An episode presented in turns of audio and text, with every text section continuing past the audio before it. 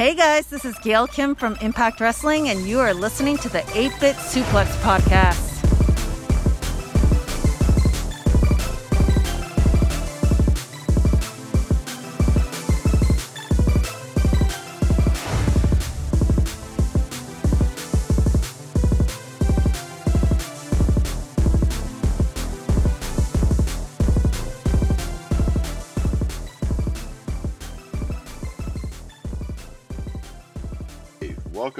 To another uh, rousing edition of 8 Bit Suplex here on the Social Suplex Podcast Network. I don't know why I'm talking so slow. Uh, it could just be a sign of the times, a sign of the week that everyone is having, the collective uh, breath holding that we are going through as a nation, uh, trying to see, uh, you know, what happens. Uh, you know, some of us voted blue, some of us voted orange. Um, but you know, it is what it is. What it is. Uh, you know, it, it, you know, we'll see what happens. But uh, without further ado, uh, you know, I owe this person uh, at least twenty bells, uh, but I haven't made it down to the uh, city hall to pay those bells. Um, but yeah, returning returning from from the the sick list, the injured reserve, if you will, Miss Sandy Gaviria. Sandy, how are you? Hi, Josh. Hi, everyone. Thank you for tuning in. How are you? I'm okay. You know, I, I think uh, you had a little bit of a sinus thing last week. I've had some really bad allergies, so if I sound a little raspy, uh, you know, oh. pro- i promise it's not my Tina Turner impersonation. It's just uh, just a lower, a little bit of rasp, a little bit of, you know. I got my my Aha sparkling water next to me though, so we should be all right. We should be good to go. Uh, we uh, uh, oh yeah, your drink might be a little more fun than mine. Mm. Yeah. No, not much. I don't know. Just some ginger ale. Ginger ale. Oh wow, you're really trying to get rid of uh, any any lingering sickness there. Is it supposed to help? I don't know. It's just what we had. yeah, I listen. Anytime I I feel bad, I'm like, man, I need some ginger ale. Like that's like the go-to. But I'm very oh. specific about my ginger ales, and and this is a, a great uh, you know introduction to a wrestling podcast is to talk about ginger ale. But I'm gonna do it anyways. Uh, I'm pretty much strictly uh, Canada Dry ginger ale. Pretty much uh, strictly that. I think it's a pretty pretty general consensus that that is the best ginger ale. Well, you know, there are people that would disagree with that. Um, there well, are. the other brand?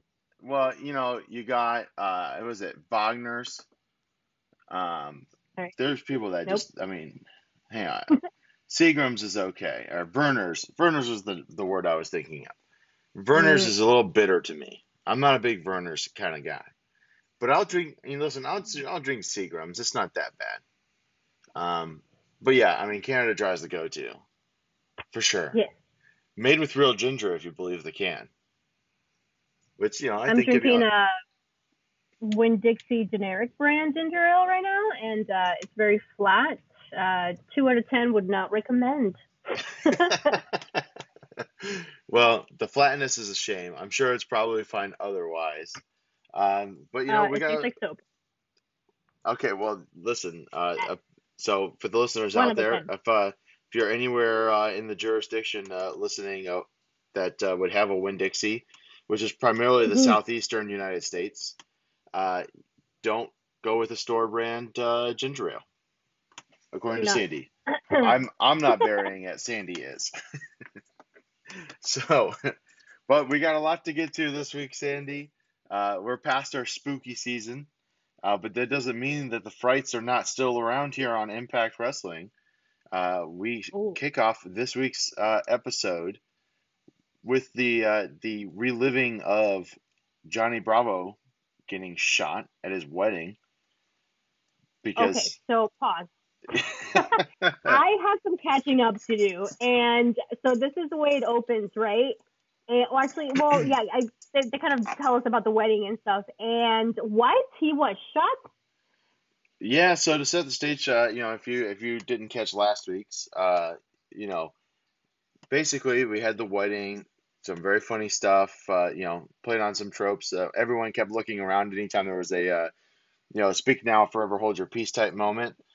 Everyone paused and kind of looked around, looked left, looked right. Okay, well, I guess we'll just keep going. And uh, eventually, uh, as he gets ready to kiss his bride Rosemary, the lights go off, a classic uh, wrestling trope. and you hear the sound of a gunshot and a flash of light on the screen, uh, which is pretty jarring if you didn't know what was going to happen ahead of time. Amazing. And uh, yeah, so of course we find uh, Johnny Bravo shot. At the time uh, that it happened, they gave no indication that he would possibly be still amongst the living. Uh, but we found out tonight, right off the bat, Sandy, that uh, Johnny Bravo is in critical condition in a medically induced coma, according to Scott D'Amore. That is that's something else. I I listened to the Bit Suplex last week, and I was listening to this, and I just kept saying, "What?" So I actually need to go back and uh, rewatch this and and see how they executed this because even as I'm hearing you discuss it, I'm like, "What?" yeah, it is definitely like it's like you know one it's part there. it's one part like telenovela, it's one part wrestling, it's one part you know uh, spooky, uh, you know Twilight Zone I stuff. love love your attempt at saying telenovela. That was that was cute. I'm was pretty cute. sure I said it perfect. Sure, sure. I'll, I'll give it to you. It's not like I was like, hey, uh, I like to watch them telenovas. You know what I mean? I mean, it wasn't no, that you bad. give it you give it a good shot.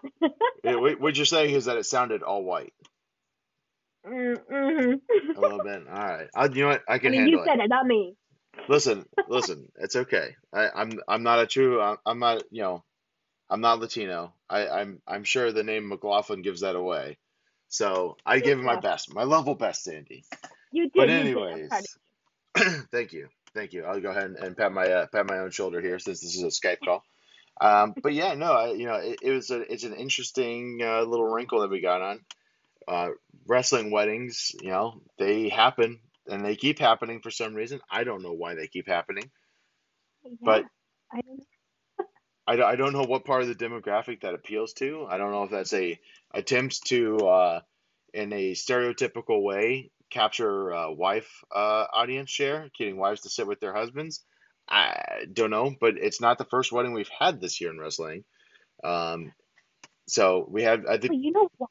I think I remember reading an article, and I can't I can't necessarily quote the source, but it was after the uh, the Lana Rusev, uh, Liv Morgan wedding fiasco thing. yeah, Bobby and, Lashley. Oh, yeah. not Bobby Lashley. That's who it was. And I was reading about it. I, some article was quoting like the numbers that those weddings in wrestling actually do. They actually do draw some some big numbers. I think it's just the intrigue of like, okay, what shit show is going to happen at this Right. wedding? And you know, I think it does pull a lot of interest from from older women, and maybe I mean. I think that could that could go for everyone. Yeah, we're sitting here talking about it from from the wrestling fan perspective. We're like, oh, we know some crazy shit's gonna happen, but it's just it's that entertainment portion of it, and and somebody getting shot. I mean, who would have seen that coming? I think that's that's pretty out there. That's much better than just you know your typical cake in the face, haha thing that you know someone else always tends to do. so right, yeah. and, you know. What's funny too is that you know everyone was in Halloween costumes and everything too. Uh, followed by as the Stay Puft Marshmallow Man uh, got a chuckle out of me because I'm a sucker for anything Ghostbusters. So, you know, oh, I bet you look so cute. but uh, anyways, what, I want to point out here of our opening segment is that you know, of course, like I said, uh, Scott D'Amore says Johnny Bravo is still alive, just in serious condition. Um, and I noticed this like immediately before you know Scott D'Amore pointed it out. Uh, he's talking to Tommy Dreamer about it, and uh, Tommy Dreamer is 100% dressed up as Sherlock Holmes. Was he dressed up like that at the wedding? He was not. No, no, he was dressed Oh, up okay, as okay. uh, he was dressed up as Road Warrior Animal at the wedding. Um, Oh, okay. as he's continuing his tribute to his his uh departed friend. Uh, but no, in this segment he comes out with his uh like he's got his uh, little uh, brown coat and he's ready to be a I- detective. I noted that on here. It was it was so silly. That's the first thing I noticed. I'm like, look at his Sherlock costume. And you know we silly in that we find that, that we find out that Tommy Dreamer is in fact going to go and investigate to find out who shot Bravo. This will be this will be uh, something. Well, you know, it's going to take a few weeks. Uh, they later on uh, teased that it, you know, uh, he whittles it down to 10 suspects uh, this week. And Josh Matthews kind of lets us know, well, maybe next week he'll whittle it down to five, and then, you know, so on and so forth. So, uh, mm-hmm. as we've talked about on the show before, the Impact uh, announced crew definitely uh, kind of points to uh, what's going to happen later. They kind of you know tease, uh, they show their hand a little bit to kind of keep you coming back. So, uh, I think we're in for the long haul here with with Detective Dreamer. We are. We'll see. We'll see how it goes. It's his second career, I guess. Yeah, you know, I mean, if he wants to send me a mm-hmm. direct message, I have some theories for him. Uh, you know, he did send me a DM once, so you know, maybe send me another one. I don't know. I mean, I I like to think we were best friends, but you know, who, who am I to say? Um, but yeah, this one, uh, this one, we're gonna get started right off the gate with the action. Uh, after the title sequence, we get uh, the Knockouts uh, championship on the line with the defending Su Yung against uh, Deonna using her rematch clause. We do. So Deonna comes out with Kimberly, and um, as you mentioned, it's against uh, Su Yung. So I guess what happened last week is that Deonna had some counsel to say, "Hey, you know what? She's not even alive." And I said, "Any alive man, man or woman, right?" Right. Which, I mean, did she actually say that? Because I, I was, I was kind of surprised. But yeah. Anyway, she was able to kind of get her way into saying, "Hey, this is my, you know, what happened at Bound for Glory was not fair. I wasn't prepared. Su Yung, not even alive. Um, I need my rematch." This match, you know, I, I I was kind of surprised. I was like, "How are we gonna have a title match to open up the show?" I was kind of offended, but then I I've seen the way it played out. I'm like, okay, it makes sense. It wasn't supposed to be a blowaway match. It wasn't supposed to be the right. rematch of the century. It was supposed to just just be something that will allow the storyline to continue. And as we all know now, this is a big change to what hope what I think were their original plans with uh, the match that was supposed to happen about Glory with Deonna and Kylie Rae. Um, Josh, I don't know if you want to give us a little information on on that. Yeah, you know, and and I had uh, it's this is this is our uh, serious uh, kind of sad face uh, portion of, of the show because we are going to talk briefly um, because we do want to focus on the on the week's action. Um, I did the other morning uh, get an email because I did have the show subscribed to the Kylie uh, Rae Patreon. Um, and the Kylie Rae Patreon uh, page sent out a message saying basically like, hey, you know, uh, very sorry, uh, but basically she's just she's she's not well. Um, she's not mentally in a position where she can continue with professional wrestling. Uh, and so she's chosen to uh, walk away from it. Um, and and as you know, Dan and I kind of talked about it um, last week, and this is before her announcement. Um, you know, definitely mental health, physical health. Uh, in my opinion, they they absolutely take precedence over anything that happens with professional wrestling and we don't know exactly what's going on with her, and quite frankly, we don't need to know. Um, but I, I think I, I, can speak for both of us when I say whatever she's going through. I hope that she does, you know, get the help that she needs and seeks it out, and is, uh, you know, able to lead a, a, normal life away from wrestling. And if you know someday she wants to try it again, uh, I think uh, the the wrestling community should be uh, what you know ready and, and willing to open uh, their arms back up to her.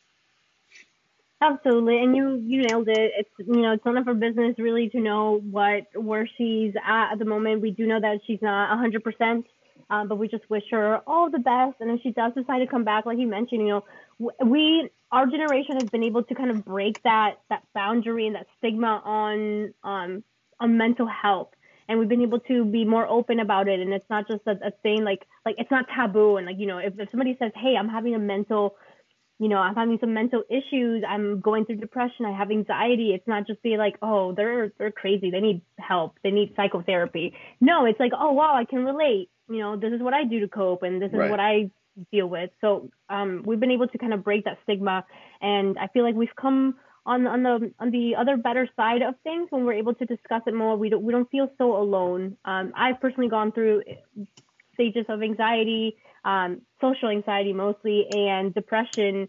And yeah, it hits you like a ton of bricks. And I completely relate to what she could be going through. Of course, I don't know her, but that that pressure, I could only imagine what what she what she deals with. And like you mentioned, if she does decide to come back, that I think everyone will welcome her with open arms. She's, I mean, she's so freaking talented, and she's she such a.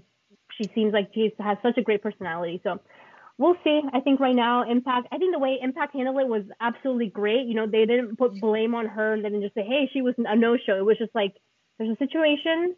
This is." They fixed it quickly by putting Su Yung on there, and they had and her and Deonna had a great match at Bound for Glory.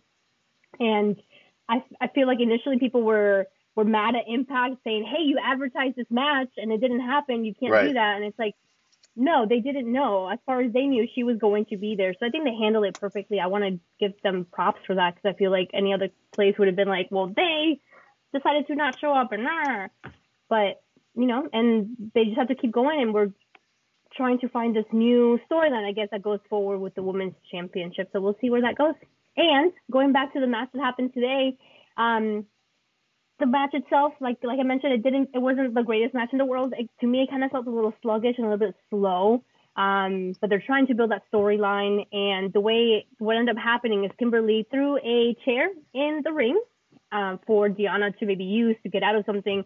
Uh, there was a little bit of a tug of war between Su Yung and Deonna for the chair. Su Yung ended up actually hitting Deonna with the chair, and so Deonna wins with the DQ thanks to the chair involvement there. Um, so yeah, it was it was there to kind of just advance the story. Yeah, and of course, you know, with the champion's advantage, since uh, Su Yung lost by DQ, she retains the Knockouts championship, Correct. um, which leads to uh, a further discussion between uh, Deonna's barrister and uh, Scott D'Amore later on in the show, uh, where they have a conversation where the barrister, which is uh, somewhat goofy uh, that for Impact to throw a barrister out there. Um, but uh, yeah, so he goes and says, you know, hey, you know, this wasn't the proper use of her rematch clause. You need to give her another uh, match to win it back. And so he's like, okay, great. Go ahead and tell Deonna that she gets a no DQ match with Su Yung at Turning Point. So uh, Turning Point, of course, is our November uh, monthly special on Impact Plus. Um, so that's our first match announced for it, and it's going to be a no DQ match between Su Yung and Deonna Purrazzo. Uh, there are a few people, uh, Sandy, on that Impact roster that I would not want to be in a no DQ match. I think Su Yung's pretty high up on the list. I think so too. Uh, the poor guy looked pale when Scott D'Amore said that to him. And I think I want to point out Scott D'Amore is so freaking great at these backstage segments. He's a natural. He, He just, is. Oh, I love I love seeing those segments with him. It was great too. It was like the barrister was talking to him, telling him what he needs to have. He goes, "Oh, thank you so much for explaining professional wrestling to me. After 30 years, I never got it, and now you just let me know." I laughed pretty so good stuff. hard. Scott D'Amore, he's he's very good, and and you know, I actually skipped a brief segment uh, before the barrister, and we'll just touch on it briefly. Is uh, you know, Heath uh, because of Rhino's victory at Bound for Glory in the Call Your Shot Gauntlet match, Heath now gets his Impact contract, but Wow, he heartbreak. is he has to wrestle next week to sign his contract because Scott doesn't want to sign an injured wrestler because who would? I mean, that's a risk, that's a liability. He might not, you know, perform the way he's supposed to. And you know, Heath and Rhino, no, no, no, Heath's good. No, he's ready to go. Don't worry about it. Oh, he is. Okay, well, you know what? Uh, listen, he, I think at one point he's like, "This is some carny shit, guys. Like, knock it off." Like, it was pretty funny. Uh, but yeah, good, good segment there, which led into uh, Deonna's barrister, um, and then uh, we come up to our next match here with, uh, you know, uh, the ultimate finesser, Chris Bey, versus Trey Miguel, and this was uh, obviously the highlight of the show. Uh, but uh, before we get into that, uh, there is some outside of Impact news around Chris Bey, and I don't know if you saw this, Sandy, uh, but Oh, New Japan Pro Wrestling has announced that there's going to be a Super J Cup uh, tournament in the United States using uh, Ah. their talent here in the U.S. Um, it's going to be airing live in December, and this roster that they're using for the U.S. is got two Impact Wrestling uh, superstars on it. The first one is an obvious one because he's done a lot of work with New Japan Pro Wrestling, and that's of course T.J. Perkins TJP. aka TJP. Um, excuse me. But also, uh, we have uh, guys like ACH and Lio Rush in there. Uh, El Phantasmo, of course, is a New Japan Pro Wrestling talent. Clark Connors is, you know, from the uh, LA Dojo out there. Um, but the big surprise really came uh, was uh, Chris Bey. Chris Bey is going to be awesome. in the New Japan Cup, uh, or not New Japan Cup, excuse me, the Super J Cup. So they, I mean, they have so many similar names for their tournaments over there, and I, you know, apologize to the guys over at Keeping It Strong Style. Uh, they'll definitely be talking about uh, this tournament when it airs, so definitely tune in to their coverage of that. Uh, and we may talk about it briefly, just because TJP and Chris Bey are a part of it. Uh, but yeah, Oh, yeah. Chris Chris Bey uh, getting to to shine on an international stage, uh, streaming on uh, New Japan World uh, in December as awesome. part of the Super J Cup. So kudos to him uh, for getting that opportunity. Uh, so Hell best of luck to him uh, and TJP uh, representing Impact. I feel like we have this like shared bond with Impact uh, here on the Social Yeah. Suplex Podcast Network. Their success is our success. As I Impact does better, maybe more people want to hear about it, and they can come and listen to us talk about it. That's the way I kind of feel about it, Sandy. Hell yeah. You know what? I feel I feel like it this way. The more people listen to us and maybe they don't watch Impact, we're getting Impact viewers. Right. So it's like both, right? So what you're saying is that Impact should pay us. right? Maybe we'll work on we it. can both Listen, succeed. you got more connections than I do, uh, Sandy. So you maybe we can work that angle. Uh, but no, uh, seriously though, uh, that's super exciting. Uh, great to see, Hell yeah. and should be a good tournament because I mean, uh, all the guys that that are in that tournament can absolutely just go. So uh, I'm excited for it. You should be also, and the you meaning the, the listeners. I know you're excited about it, Sandy, for sure. Uh, but why don't you break down this uh, this Chris Bey Trey Miguel match for us? So uh, Trey Miguel is officially, uh, I believe, a spider monkey. Oh my God, he would not stay on his feet for more than two seconds. He is out there. Um, as soon as Chris Bey came out, I'm like, oh man. And then Trey Miguel's music hit. I'm like, oh, this one should be fun. I know you mentioned this was the hottest match of the night, but to me, actually, it was the main event, which we'll get to later on. Okay. But yeah, this one for some reason I was really excited for it. Something didn't feel I, I wasn't as excited for it as the other matches that I've seen from the X Division um, roster. Understandable. Understandable. I don't know what it was. Something just felt a little off. I really can't even put my finger on it. But what we see here is still a great, very fun match. We see Chris Bey, um, Chris Bey with some heel antics. You know, he did the uh, eye rake to um, Trey Miguel to get the upper hand. We see. Did you catch that reverse six one nine by Trey? I didn't even know that Yeah. was a thing. Yeah, he. I think look- he did it last week also, if I if I'm not mistaken. Uh, Mm. but that is a um, yeah. I mean, to, to do a six one nine period, I'm sure, and you can you can speak to this, uh, Sandy, probably better than I could. I've never touched a wrestling rope in my life. Um, to do a six one nine, I imagine is quite difficult, and then to do it in reverse, I feel like would be uh, more difficult. I was blown away. I was like, what? I didn't even know that was a thing. And of course, it's like it wasn't. It didn't look. You're doing it in reverse. You can't even see where you're putting your feet, so you just have to Right. trust that like it gets there. So the camera angle made it. You can tell it didn't get as much impact, or it wasn't precisely where it needed to be. But still, it's pretty impressive. That requires a lot of strength. Um, and I just didn't even know that was a possible thing to do. But yeah, at the end, we do see Chris Bey picking up the win uh, with the second rope flying cutter after a not so clean, not so good. Um, God, what's the the, the Nando's kick that uh, Will Yeah. Ospreay does? What's it call it? The Cheeky Nando's kick. Yep. That's what it's called. Yes, the freaking that name cracks me up every time. So it didn't look so great, or I think I think uh, Chris Bey was able to get his hands up, so he didn't get as much impact Yeah, from it partial block. and yeah, partial block there. And so we beautiful second rope flying cutter, and so he does pick up the win. Yeah, he gets a lot of hang time off that second rope. Uh, oh my god! and he hits that cutter past the midpoint of the ring from the corner. So that's, I mean, he he really really flew through the air there. Uh, but yeah, Yeah. no, I mean, uh, just under six and a half minutes, and, I, and that might be part of the problem too. Is that you know, Yeah. oftentimes with these earlier matches, they don't give them too too long. Um, but you know, I I think uh, I thought it was pretty good. I mean, I really enjoyed it the whole time. There was a lot of good uh, 50-50 kind of moments, a lot of good counter sequences. Um, you know, some if you like counter sequences that are kind of that that choreographed kind of thing, it's the kind of thing for you. Uh, knowing that you're not the biggest fan of those, Sandy, uh, that's probably I why think this that's what it was. pro- this probably put it that that sour taste in your mouth at the start, and that's kind of where it went, I think. But uh, speaking of Chris Bey, You know me uh, so well. well, we've been doing this for a while now. Uh, this is episode 13. So I think, and then I think you missed three. So this is your 10th episode, Sandy. So, you know, Ah. If I did that math correctly, uh, very quickly there in my head, which I think I did. I don't know. Maybe I didn't. Who cares? I don't know. but yeah, so Chris Bey, uh, we see later on in the show, and, and we'll talk about it now. Uh, it seems like he's trying to uh, finesse his way. Uh, he is the ultimate finesser. Finesse his way into a title shot uh, against Rich Swann for the Impact World Championship, and uh, Rich is like, "Man, you got to earn it." So uh, we'll uh, keep an eye on that uh, as it develops.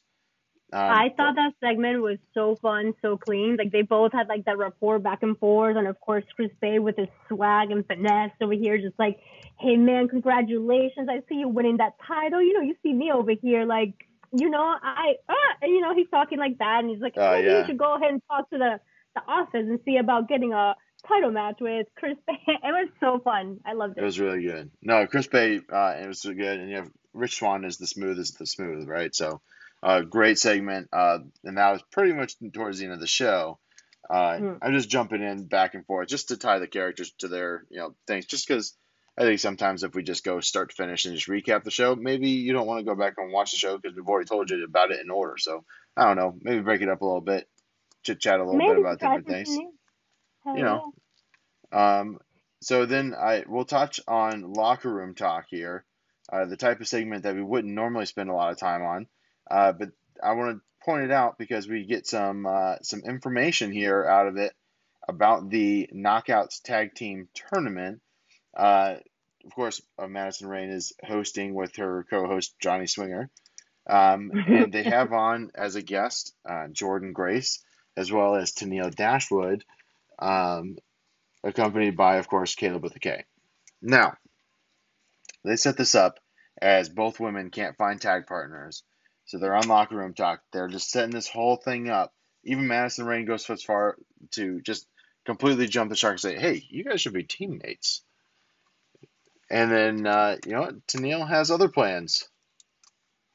They got me. They got me good. I was like, oh, okay, yeah, no, they're gonna go and do back some back and forth here, some smack talking, but then ultimately, you know, Jordan Grayson, and Tenille Dashwood are gonna be like, all right, fine, we'll do this. We'll be a tag team for the tournament. Yep. And man, they they they got me. They got me good.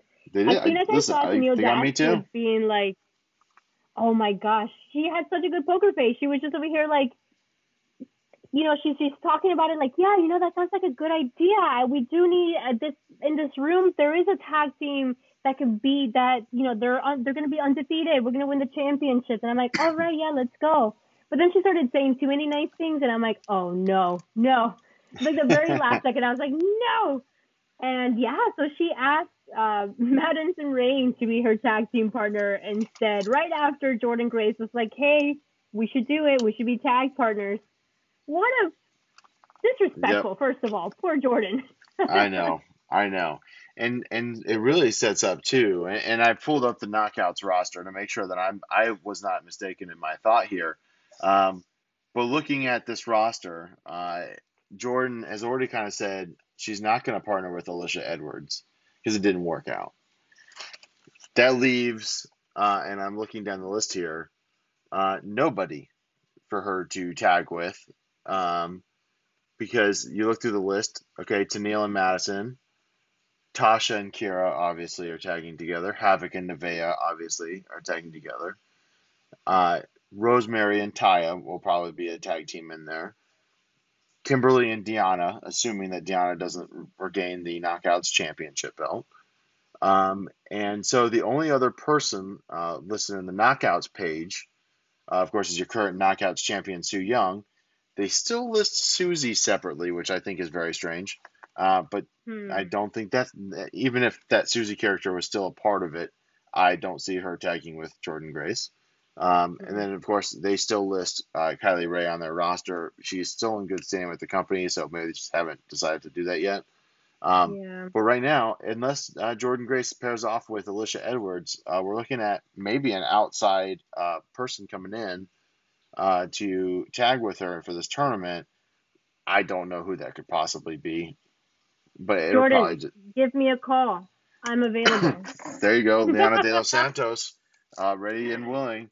Um, I am ready. Let's do this. outside of you, of course, it looks like it's probably going to be Alisha Edwards, uh, unless you know, because then if they don't pair those off, then Alisha has no one to tag with. So you know, we'll see. Unless unless Rosemary is just not interested at all, and then you know, then you have Ty to throw in there, and you know, who knows? It'll be interesting to see how that kind of shakes out. I do find it interesting that uh, Gia Miller, the uh, backstage uh, reporter, is listed under the Knockouts division. Um, so I don't think she's going to get in there uh, and mix it up, but I guess that's an option. Um, Hey, officially. I don't know. But uh, yeah, I don't know. Tenille Dashwood and, and Madison Rayne uh, as a tag team, uh, a lot of championships uh, between them in women's divisions, uh, you know, across uh, North America here. Um, you know, I I think it could work out pretty good for them. I think they're probably going to, literally you a match made in heaven for them. and you know, they have to me they have a pretty similar style. yeah. Um, even like body type, how they move, everything's pretty pretty similar. Um, so yeah, I mean, I think they they could probably gel pretty well as a tag team. Madison's been around. Uh, she's a five-time Knockouts champion. I think a two-time Knockouts tag team champion. Uh, so you know, uh, we'll see how it goes. yeah, she can still go. I mean, she was she was recently at those uh those warrior wrestling shows, right? Yep, yep. She actually had so she Yeah. retired from the Indies officially at Warrior Wrestling. Okay. Um, and and her last match was with Kylie Rae. So, um, and they they even did the whole uh, Shawn Michaels, uh, Ric Flair, I, I love you, uh, super kick. Yeah, Amazing. yeah. So great call back there. Great. Uh, definitely go check out that match if you haven't seen it. Um, it's a pretty good one. Um, but yeah, so that's locker room talk, and then we uh, we pick back up uh, with the aforementioned. I'm calling them the Dreamer Files. Um, as you know, I love to name segments unofficially. Uh, since we ended our Moose Chronicles, I had to have another one. Uh, oh, I I, miss saying Moose Chronicles. I know, I know. Thankfully, we'll talk about Moose later. It just is not Mm. necessarily a Moose Chronicle. Um, but yeah, the Dreamer, the Dreamer files continue, and as mentioned, uh, he kind of narrows it down to uh, to ten suspects. Um, not that it matters uh, at this point. We'll see where it goes, but you know, Tommy Tommy is not above doing skits for a paycheck, so and he never will be. No, hell no. and it, and it fits well with the whole. I mean, this is all part of that that whole like Wrestle House crew. The same people, the same kind of silly, goofy segments and storylines. It fits well for what they're trying to do. Give them time, give them stories, try new things out, get new audiences. You know, try different things to capture an audience. Who knows? But you know, Right. they're trying. I'm I enjoy it for the most part. Not always. There are some things that I'm just like, oh, but Right. it's, it's it's supposed to be fun. It's supposed to be silly, and And it is those things. And, and and great point out by you. Of course, it is. You know, the the crew basically of Wrestle House continuing to do their silly stuff together. At one point, uh, it- you know, Cody Deaner and Johnny Swinger figure out that they have a match against each other, and Tommy Dreamer tries to yell match time like he would in Wrestle House, and they had to remind him, of course, uh, hey man, we're not doing that show anymore. So um, he was like, oh man, you're right. it was Yeah, pretty. It's yeah, and I feel like uh, your heart breaks a little bit for Tommy when he realizes he can't call match time anymore. oh, well, now he's a detective, so it's okay. yes, he is. Yeah, Sherlock Dreamer. Um, so uh, after that, we go to what looks like is going to be a defeat Rohit challenge, and uh, we get we get uh, TJP coming out to the ring after Rohit says he wants a new challenger. TJP uh, does not seem willing to let that be the case, and he comes out and you know what? Uh, what's funny is all the things that we kind of poke fun at about TJP, about how you know he thinks he's the greatest wrestler of all time and all these different things. oh my god, he did it all. He literally just he literally cuts a three and a half minute promo, basically saying that he's the greatest wrestler of all time. Um, Oh god, 22 years of wrestling, youngest gaijin in New Japan Pro Wrestling, selling out arenas in Mexico. Listen, you can't take any of that away from him. You can't. But read the room, guy. oh God, it was so cringy. He his whole thing. I don't know if it's on purpose or I don't think it is because I feel like he is super into himself as you know as he's accomplished a lot like you just said but man he to me is just so cringy He is, and, and you know, and, and I think, man, they're they're trying to put him as the baby face in this feud, right? And the problem with that is that TJP is too full of himself, too much of a narcissist to be the baby face. He just can't. It, it's not 1980s wrestling anymore, right? oh, Uh, you know, so I, you know, I thought it was a good promo. Like he didn't, you know, he he hit all his beats. The content I didn't necessarily like, but I thought he delivered it well. Um, and he at one point Rohit says, "Listen, man, get out of my ring. Like I'm done with you." And so he pretends to leave, then comes back in. you missed the most important part though Which part? um how Ro- like okay so TJP saying about all his accomplishments in the past and Rohit Right, right, right, literally says some truth like hey that's all past tense you're a has been I popped so hard I was like right. oh and I was like You're you're right. not wrong my man Yeah, like he's like a fan I yeah, no, that's true. I mean, TJP hasn't done a whole lot since he left WWE. Uh, and really, even the end days of his WWE career, he was not doing much. Uh, because, of course, as we remember, uh, WWE decided that the cruiserweight division should be run by Enzo Amore, oh which we'll just leave that there and uh, not Yeah, talk about it. So, no further um, comment but uh, TJP, uh, you know, pretends to leave the ring with his, uh, and I forgot to mention this earlier, uh, although I don't know why I would have. Uh, he comes to the ring carrying a Starbucks cup.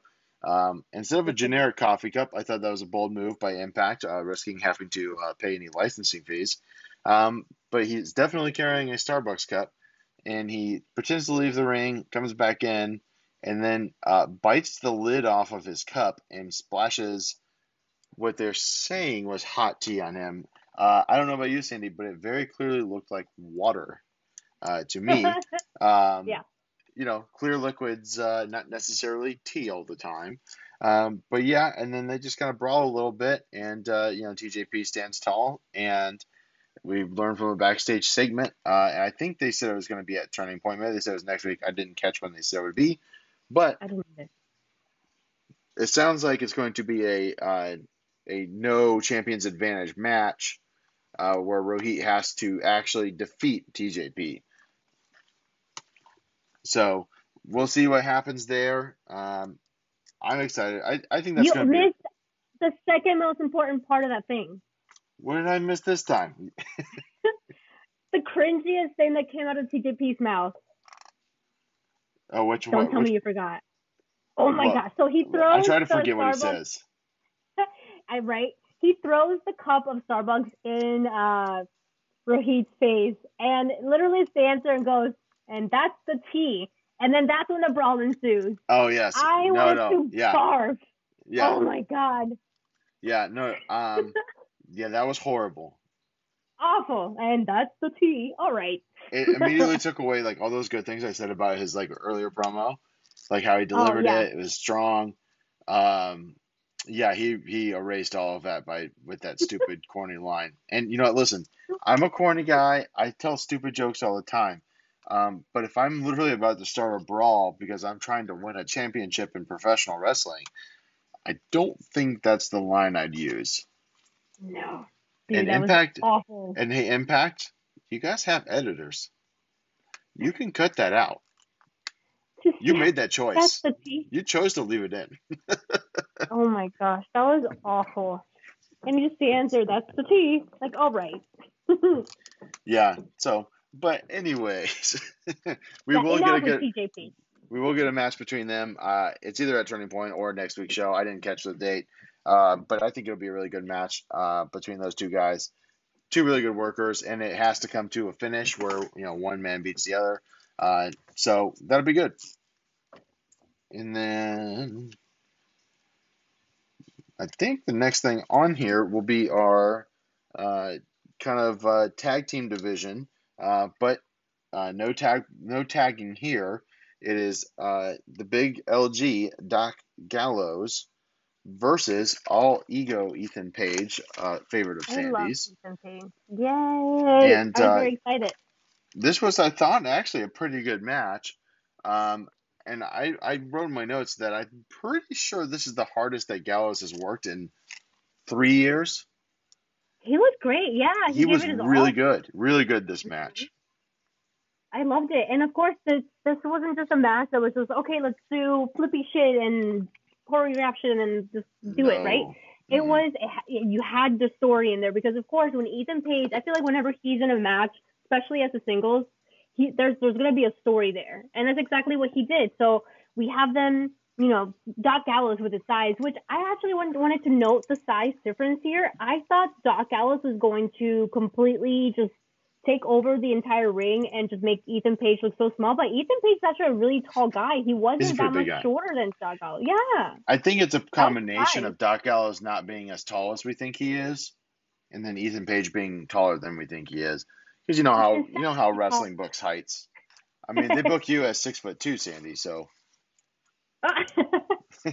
yeah, man, I I I was actually like, okay, this is it's actually gonna look good because he's, he's, he's Doc Gallows is not just gonna throw Ethan Page around, which actually ended up being that way in the beginning. So Doc Gallows is constantly getting the upper hand on Ethan.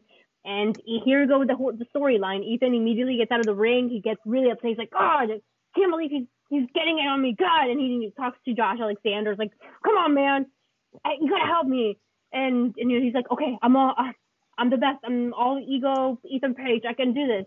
Gets back in there, and again, Doc Gallows with the upper hand. This happens around three times until finally, you know, we have Josh Alexander uh, distracting Gallows, and then Ethan finally has the upper hand. They, something dirty had to have happened um, for him to get this upper hand. Unfortunately, he couldn't do it on his own, but that's the story that we see here. You know, he's all ego. He's great in there, but he's a heel. He's a bad guy. He's the champ. He's gonna do whatever it takes. And of course, we see him get the upper hand. And the match continues. It's a very good match. I thoroughly Yeah. enjoyed it. Do you have a time on this? It felt, it felt. I can't even. so it was about according to Cage Match six minutes eighteen seconds. So about Yeah, the same same amount of time that? Chris Bey and Trey Miguel got. So um, Mhm. I thought it was really hard hitting. Uh, you know, Gallows normally does a pretty good job with his striking. Um, and like I said, I, I thought he really worked his ass off, which is something that we just don't see out of Doc Gallows too much anymore. Um, especially, listen, I and, and I understand this entirely. You know, the club, so to speak. Uh, you know, by the end of their WWE run, they were not motivated to do anything, and I And can't can't them. really blame them. Can't blame them. Uh, they were getting paid a lot of money to basically sit off of TV. Um, Yeah. and then when they got on TV, it was to just job to whatever tag team they wanted to heat up. Jaw. Um, Yep. and and it could have been like you know, listen, I love lucha wrestling, but if you're trying to build a team of uh, you know Gallows and Anderson, and you have Gallows and Anderson in your company, a comedy trio of Lucha House Party should not be going over clean multiple times in a row over them. Um, and I'm fairly certain that happened.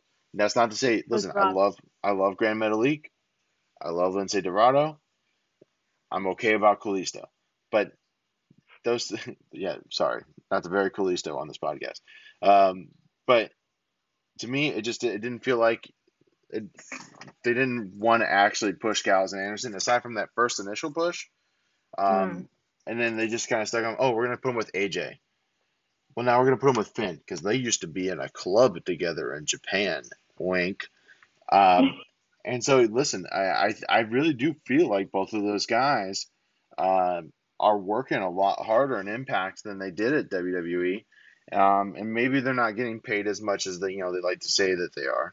Um, maybe they are trying to turn this into the next big contract for them, or they're trying to get back into shape to go wrestle in Japan, uh, which I think Karl Anderson desperately wants to do. I don't know about you know Doc Gallows necessarily, um, but I mean you know I, when was the last time you saw Gallows drill a diving shoulder tackle? Right? I mean he, Oh, he that was looked awesome. it was a great diving shoulder tackle, and he kind of corkscrewed out of it. Um, Mhm. And then, of course, he, he winds up getting the win with a pretty brutal super kick. That super kick, yeah, man, my hips can't even bend that far up and around. Right. And he, I was like, oh, And and you are not at the same stature as Doc Gallows. Uh, that's so a big man. It is, and and you know, typically a man of his stature would do a big boot and call it a day, uh, but that was a super kick. So um, Yeah. definitely uh, go out of your way to check out that super kick because it, it was uh, you know it was pretty loud and pretty devastating. It was pretty good, uh, and so of course he and gets the the win. by Ethan. Oh, He just did sell. He did sell. Stone Yeah, cold drop. like he was like he was dead. Um, I really enjoyed the I match. Uh, you know, definitely, uh, definitely worth watching for sure, for sure. Absolutely. A little Yeah. tiny bit of interference, but it wasn't too bad that it distracted you away from the match. It, it made No. perfect sense with the storyline. And, And it didn't it yeah. didn't decide the match either. And I like that too. I hate it when uh, distractions cause the end of the match, and we'll get into that later. Um, but uh, you know, we get uh, a nice backstage segment uh, with uh, with uh, Dylan, aka Swoggle, um, talking to Gia about you know how he's happy to be an Impact. He's ready to make a run here and uh, be you know. So it looks like we're getting Swoggle back full time, which is pretty cool. I always thought you know you know, Dylan works hard and he takes really bad bumps, and you know he deserves to get a paycheck. Um, and then, of course, his uh, backstage interview interrupted by uh, the most professional wrestler, also the most professional jerk, as it turns out, Brian Myers. yeah, that. So, what did he say? I can't. Even, I completely forgot about this segment. But he just what did what did he even do to him? He like kicked him or like pushed him. I I think it must have turned for a second. But Yeah, he he two hand shoved him uh, because, of course, uh, I think the name of Swoggle's book, and correct me if I'm wrong, is uh, "Life is Short and So Am I." Yeah. Um, and then uh, Brian Myers uh, is like, "Listen, uh, let me help you out. Your title for your book should be My Career and Impact is Short." And then he shoved him, two hand shoved him to the ground, and said, "So am I." So, I don't know. Uh, you know, Brian Myers. Uh, you know, he takes his Tommy Dreamer feud, and then he's transitioning, Mm. I guess, to a Swoggle feud. Um, not necessarily the start and impact I envisioned for the ultimate, uh, the, the you know the uh, most professional wrestler. Um, but you know we'll see where this goes. Yeah, and, I I suspect want him. I want him up there challenging for the for the main the main title. I really thought he was kind of working his way there, but there's there's still a lot of, of unfinished business when it comes to that. And of course you have Moose, but Moose is now distracted, which we'll get to in a, here in a second. But yeah, did not. This is not exactly where I saw him going either. So we'll see. Yeah. We'll see where they go with this. I'm sure they have something up their sleeve. I'm sure too, and, and maybe it, it doesn't even necessarily turn into a match feud, but maybe Yeah. it continues the Tommy Dreamer thing where Tommy's like, dude, you know, quit fucking with Dylan. I don't know. Um, but uh, listen, I know I said match of the night before, but whoo boy, let me tell you about this one. It is Cody Deaner versus Johnny Swinger, aka the Swing Man, in a four minute barn burner that could not have ended sooner. Um, this match really stunk. I, I I don't want to be negative. We try to not be negative, and so the less we talk about this, in my opinion, the closer we'll be able to stick to that. Um, but of course, Johnny Swinger wins with a, and um, I wrote this down because I didn't. I I want people to understand this is a 100% factual thing that happened. He wins with a loaded fanny pack. he A loaded did. I know fanny that pack. too. Loaded with what? We don't know. We don't know, and quite frankly, I don't want to know because I don't. I don't need to relive it. I just don't. Uh, I didn't think it was that bad. I don't know. I know you're looking at me with such disappointment right now, and I feel it. I feel it through the screen, Josh. I'm so sorry. You should feel the I judgment right now. It was not good. I, I, I feel it. I feel it, dude. I, I don't know. I didn't think it was the worst. it's There was- you know, as soon as we see them, it's like, all right, Wrestle House crew, okay, comedy match, especially when you see Johnny Swinger, and it's like it's gonna be a nothing funny throwaway whatever match, but I feel like they still did I- what I think- could. the the Deaner gimmick, I hate. I'll just be perfectly Yeah. honest. The, the the rednecks drinking beer th- bit doesn't do anything for me. Maybe that's Mhm. because I'm I'm uh, you know, for the for the listeners that don't know, I'm a Florida born and raised gentleman, and I've lived around that stereotype my whole life. Um, not necessarily in my family, just you know, around, right? Um, maybe it's just I've seen too much of that. um, or maybe yeah, I don't know, but just you know, uh, taking a break for between corner stomps for a swig of beer, going to set up your finisher, but needing your hat first so you can turn it around backwards. Uh, and then there's also a really awkward spinning uh, lariat punch that Cody Deaner did, where Johnny Swinger put his arms up for an axe handle and took like I don't know seven strides in slow motion. It was really strange. I don't know. I every every spot that I can remember from the match just makes me go shake my head. I don't know. it was just it was there. Yeah. I mean, like I said, it's it's them. It's Wrestle House. I know. I know. Listen, I know I can't expect much out of Johnny Swinger and yeah. Cody Deaner. Cody, I can expect more out of. I feel like than Johnny Swinger. Uh, but of mm. course, you know, anytime the swingman's involved, it's just going to be, at least it's short.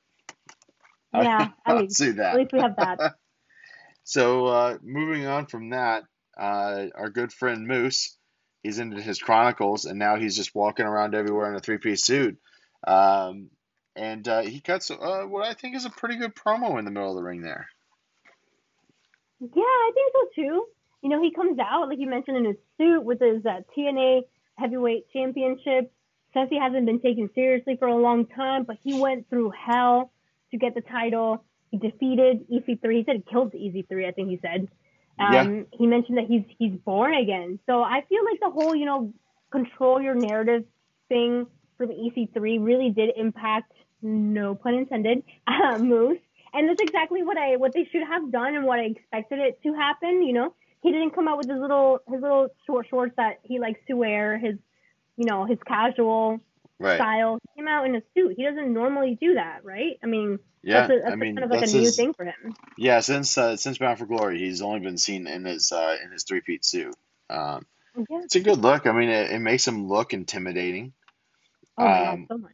He beat up Willie Mack in the parking lot last week. Um, and then Willie Mack, of course, jumps him tonight before getting blasted. Um, and we find out that uh, Moose and Willie Mack uh, have a singles match uh, at Turning Point, uh, and I'm looking forward to it. I hope it. I hope it's a good one.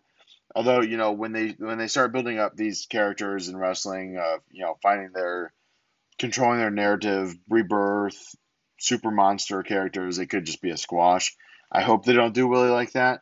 Um, but I could mm-hmm. also see it going that way. But when we preview Turning Point, I'm sure we'll we'll touch on that a little more, and that's next week because that comes up real fast. Turning Point is the 14th. Next week, the 14th. Yeah, yeah, yeah. Yeah, yeah. Oh, so a week from Saturday. Yeah. Okay.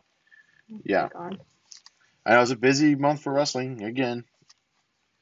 Um. So, anywho, we will move on from that to the main event. This was my we, match of the night. Yeah, I mean, uh, listen, I, it was really good. I I I love this match uh, too. I thought it was really good. I thought, um, and we've talked about this before. Sami Callihan can work. Oh Eddie Edwards can work. So good. Eric Young can work, and of course Rich Swann can. Uh, I mean, everything. I you know, top to bottom. Uh, I, I right up into the finish. I really enjoyed this match. Me too. I mean, every they, every single one of them, they looked their absolute best. I felt this felt like a pay per view caliber match to me. You know, they were all doing everything that they needed to do to make sure that this match was the best of the night, which to me it personally was. It was very explosive from the very get go, just from their entrances. It was like, all right, we're we're going. You know, they they've had these storylines with these characters for so long, and it really you can feel that in the ring where it's like, hey, you know, Eric Young and Rich Swann. that was just recently. Eddie Edwards and Sam Callihan, you know, that storyline's been going on for a very long time. Yeah. You know, we also have Eddie Edwards and, and EY. Sami Callihan, I'm sure, has messed with Rich Swann at some point or another. Um, and you can feel that that intensity and that heat from their previous storylines in this match. Um, as far as the moves, I mean, everyone got to get their shit in. They, I thought Sami and EY worked great as a team. They did. very explosive. Yeah, they really did. Yeah. And you know what? What's interesting is what we see at the end of the night. Um, Ken comes in, and this is what you were talking about as far as interference, which yeah, kind of, uh-huh. kind of messes with the match. Ken does come in with the assist, and Sami ultimately pins Eddie Edwards um, after Ken comes in and kind of helps everyone out. What we see standing in the ring is, you know, Eric Young and Sami Callihan and Ken Shamrock, you know, very excited and elated. EY and Sami, I feel like this this looks like a new faction to me. What do you think? You know, if they want to go that way, uh, they certainly can. I mean, we know Sami has a couple of screws loose. Um, we know Eric And Young, of course, EY. of course, has. I mean, more than a few. Um, and you know, Ken Shamrock, uh, we'll see where they go with Ken. I can't imagine that he's going to be a huge integral part of it. Um, but yeah, I mean, they kind of mirrored the uh, Eddie Edwards, uh, Sami Callihan match, and that you know, uh, Ken Shamrock distracts Eddie, Sami rolls him up. This time, Eddie kicks out, uh, but then he winds up getting pulled into a pile driver, and that's how you know Sami gets the win. But yeah, I mean, it's a it's a heel tag team that both both guys have a pile driver as their finisher. Um, and then they Lots got extra muscle with Ken Shamrock. You know, so I mean, we'll see. Mhm. Yeah, if they, I wouldn't be mad at it. I think it could work, and they can get some other people in there. Maybe I can't think of anyone off the top of my head right now, but you know, Eric Young and and and Sami Callihan together, not necessarily as I mean, I don't know, not necessarily. At, they worked well as a tag team, but I can just see this being the start of a faction rather than just like the start of a, a new tag team because our tag team division is already loaded. They need more main event guys. I feel like. Yeah. And Eric Young has been doing a great job at that. Maybe it's it's it's hard to say. It, they can go in so many different ways, but we'll see. Yeah, we'll see what happens. I mean, that's a wrap on, on this week's uh, Impact. Um, you know, we'll definitely uh, keep you updated on on anything uh, on this show that happens outside of Impact uh, with our Impact Wrestling crew.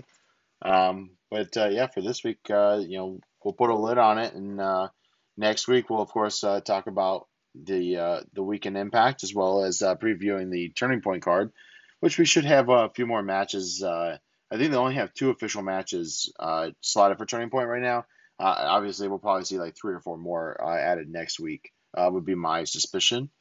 Um, yeah, I mean, pretty good episode. Uh, was it our best episode? Uh, no, but uh, yeah, it worked. It got the job done. and It moves us forward towards Turning Point. And I'm excited. Isn't that when they're starting the women's tag team tournament? Or am I wrong? I don't know that they are. I think they're supposed to start on Impact with that first, but they do have like a preview match next week with Madison and Tenille versus Havok and Nevaeh. So that'll be interesting. But uh, yeah, now that uh, Impact, uh, we put the lid on that, Sandy, I'm going to take you back to 2001.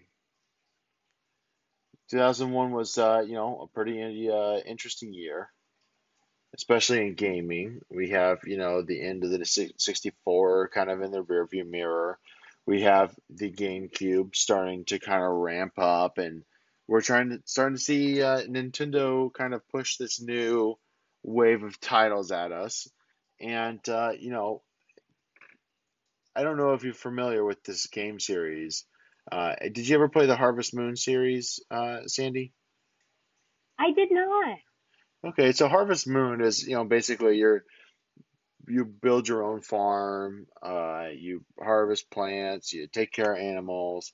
It's you know, it kind of ushered in this idea that you could do uh, kind of life simulation games, right? And not to be confused with The Sims, it's a little bit different than that.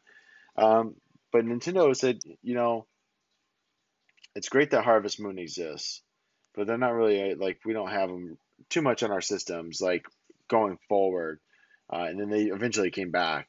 Um, but they said, yeah, I think we can come up with one, uh, you know, kind of as our own unique uh, first party publisher kind of thing. Um, and it kind of plays off of the, the kawaii culture in Japan, you know, the cute culture. Um, and we see uh, the release of Animal Crossing.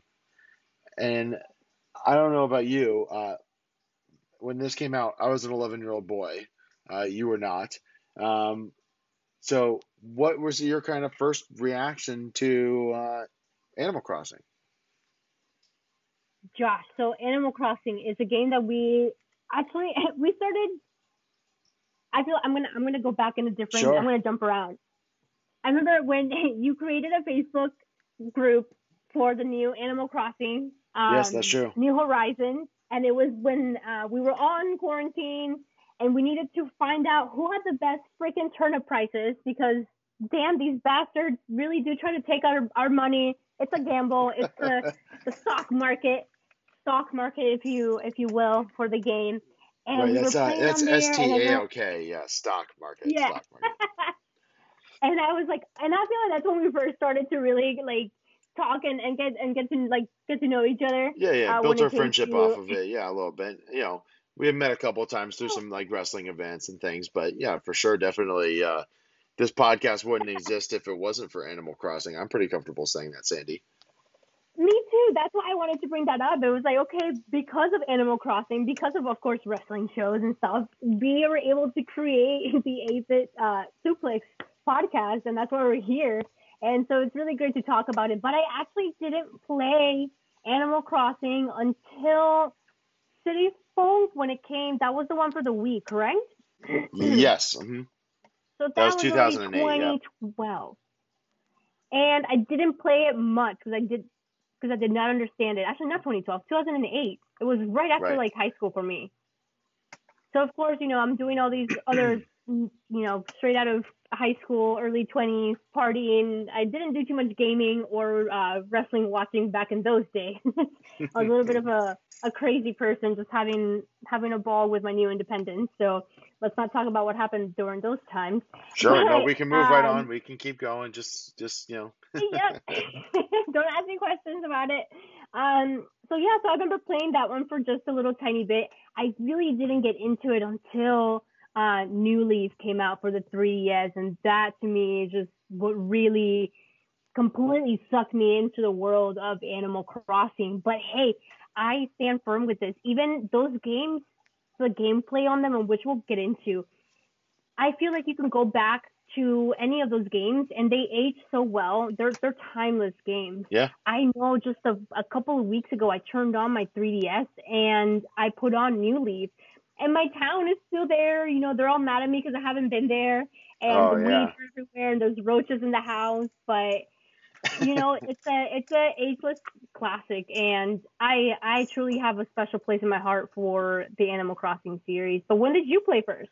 So I got the first one originally, right? And and now when I say first one, there's a little bit of trivia to this, and you may not be aware of this, but the Animal Crossing in Japan, uh, which I believe was Forest. actually Animal Forest, and that's not Huh. my trivia question, but it was released Oh. first on the Nintendo 64, and so right. which is why when we get it on the GameCube uh, originally in 2001, the same year it came out on the N64 in Japan, uh, the graphics um, are a little bit more block. They're a little bit more blocky. It's not necessarily the prettiest game on the GameCube. Um, and actually, I think that kind of added to the appeal of it.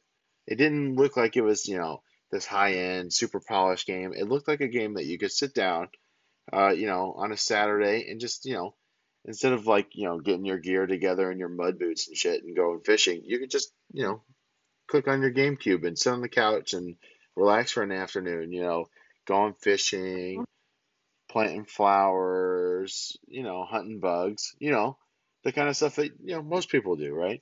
Um, but yeah, I mean, Animal Crossing is, is such a unique thing too because it kind of, you know, posits this world where you're like the only human. Um, you and then, you know, up to in the original, you had four houses in your village. So, you know, you and your siblings, depending on, you know, if there was not going to be fighting and different things like that, depending on who was in your house. Um, because, of course, in those days, there was no online play. Um, but you could only get four houses, uh, and, and everything else uh, inside Animal Crossing are anthropomorphic animals. So, cats, cows, sheep, gorillas, foxes, penguins. I know I'm leaving out tons. Um, but it, it's a really very unique um, perspective on, on gaming. It, it just wasn't, nothing really was like it when it came out. It really, it really is. And to this day, I feel like you know they had they had something kind of like this with with the meat. What was that? Uh, did you ever play for the 3DS Tomodachi? No. It Tomodachi? And so it was kind of kind of like a similar concept to that in the Sims, but like with with your friends and you you have a house and you you put your crap in there. I don't think it did very well, but I bought it and it was it just kind of felt like a like a like a mobile game, you know. But Sure. I still paid an ungodly amount of money for it on my 3DS because I'm going to support Nintendo no matter what. Um, but I wouldn't even pay 99 cents for a mobile game like that. Right. But you know, I think there's something special about Animal Crossing because the things that you do are so it's so relaxing and it's such trivial things, you know, you're not you're not really playing to win. You're not playing it's ah, it's so interesting to me that it's still to this day one of those games where there's really no no specific point or target or you know there's milestones of course you have goals it's kind of like in life Right. it's like it's life away from life, but in a way that it's so calming and relaxing. And it's even though you're doing things like, okay, you're decorating your home, you have to go pick up weeds, you have to go plant flowers and customize this and pay your freaking mortgage to Tom Crook. Tom Crook, that bastard. But um, it, it's just so relaxing. It's it's so nice, and it, it they really are just completely one of a kind. And to me, I mean, you you played a lot more of it. Did you play uh, New Leaf, City Folk, Wild Wild World as Um, well, or so I will tell you this is that I, I did have um I did have Wild World. And we've talked briefly a little bit before. I'm not the biggest DS 3DS player in history. Um, just right. because it was at a time in my life where I wasn't playing a whole lot of handhelds. Um, City Folk, uh, yeah, I played that one a little bit. Um, I did, so uh, my wife and I started uh, dating back in 2012, and we both had 3DSs and played New Leaf together. Um, so so yeah, we had two cartridges, two DSs, you know, the whole whole nine yards. Um, and then uh, yeah, and then of course you know, uh, New Horizons uh, is the uh, the you know next one after that as far as a major release goes. Um, and that was kind of interesting too because it was so long. Uh, you go from 2012 to 2020 uh, that you don't have a main Animal Crossing release. You get you know some scatterings of some different things that didn't really go over well. Um, like Happy Home Designer, nobody really bought that. I mean, the Mm-mm. diehards did, and but nobody was getting drawn into the series by Happy Home Designer. Um, and then the other one, and this is this is one of those things that that Nintendo kind of falls into sometimes, where they'll take one of their franchises and they'll use it to push whatever accessory, whatever hardware that they're trying to push at the time. Um, and that's uh, Animal Crossing Amiibo Festival. Um, amiibos are really cool, but they're very cost prohibitive uh, to people to you know try and get uh, to collect them all. Uh, unfortunately, like if you're you know a family that has a bunch of kids and different things, it, dropping you know nine bucks an amiibo to play a game isn't that's not after you've already paid sixty dollars for the game. I to me that just it's one of the it's like one of those nitpicky frustrating things with Nintendo where they really try to push that stuff. Um, but outside of that, it wasn't really a traditional Animal Crossing game, anyways. Um, and then before we get to New Horizons, the most traditional Animal Crossing release actually comes in the form of a mobile game called Animal Crossing Pocket Camp. Did you play any Pocket Camp, Sandy? I did very, very briefly. I actually played it not too long ago when uh, there were incentives for playing it. Now that New Horizons came out, Mhm. but when it when it first came out, it was just you know on its own. You know, I played it a little bit, but it, it didn't draw me in. I don't know. There's there's just there's that magic of the actual main Animal Crossing games that can Right. just cannot be captured when you're playing mobile. It doesn't feel like the same, and it's not supposed to be the same. It was supposed to be like a companion, like you know. And I feel like that's where the whole um camping thing for that for that mobile game actually it, it ended up working pretty well, but I just couldn't really get too invested in it. Yeah, I mean the Um, the unfortunate thing is, and I think, you know, we live in a part of the country where we don't have public transportation. Um, so you're driving everywhere, um, and it's frowned upon to play mobile games while you're driving, right? Um, It's frowned upon. I'm sure you know many people are guilty of you know doing something on their phones that they're not supposed to while they're driving, right? Texting or looking something up on the internet. You know, uh, Pocket Camp I, I can't recommend doing uh, while driving. Um, but I thought it was you know it was a pretty robust game for mobile uh, that was available for free to download off of the App Store. Um, but you know it's it was a part of that wave of games that Nintendo said, okay, maybe we'll try to do some free apps um, to get downloads to get people coming back to Nintendo some. Um, there's a Mario Run uh, game. I thought that was pretty good. They put Mario Kart oh, on. yeah, and it did very well. Yeah, and they put Mario Kart on there. Um, so and I think there's also a Fire Emblem game. Um, and they're they're really trying to push some of that too, and they're doing a pretty good job with it. But you know, free to play mobile um, games are absolute money makers because people toss out all those uh, you know pay to win uh, incentives. So you know, for you, it might not seem like okay, well, okay, I'll throw three bucks for this extra thing in Pocket Camp, right? To get extra, you know, get a strong fishing pole for ten bucks, right? For you, it's Three dollars from a million people is a Right. lot of money. it's three million dollars, right? So Yeah. you know it, it adds up very quickly. And when you talk about the fact that it's available on iOS and Android and internationally, um, it's a big moneymaker for Nintendo.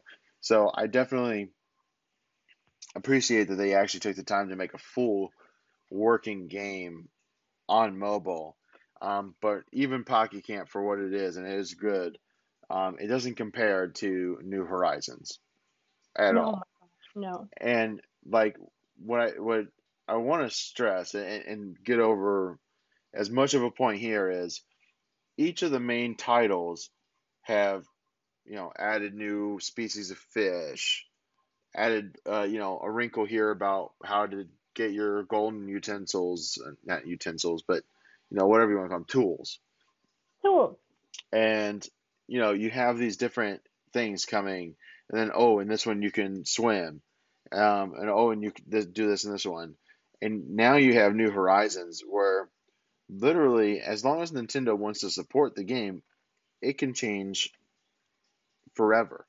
Um, and that's because obviously we live in a 2020 world where you know game patches downloads dlc all of that exists um, but really, without even there's there's not been any paid DLC associated with New Horizons, um, and it's still just this robust robust game, and it really I think Nintendo, in their infinite wisdom, I don't know how they figured this out.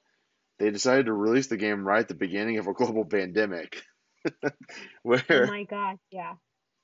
worldwide people started playing games again uh, because they were home and uh, animal crossing uh, new horizons was a huge and i will say huge success just in digital sales in one month they had 5 million digital sales so Holy crap. Which is i mean when you talk about you know digital sales you're not nobody's touching those numbers in a single month. It just doesn't happen. Um like we, we talked about like at the beginning of the pandemic people are like oh animal crossing came out? Well i don't have a switch. Well i mean those two things together is only like 250 bucks. I'm to be home for a while. And so you saw switch Lites run out you saw switch the full console run out um, and the only thing of course that's endless is the games themselves um, and so nintendo starts running those up selling carts uh, selling digital sales um, and I'll say this I'm pulling up these sales numbers here.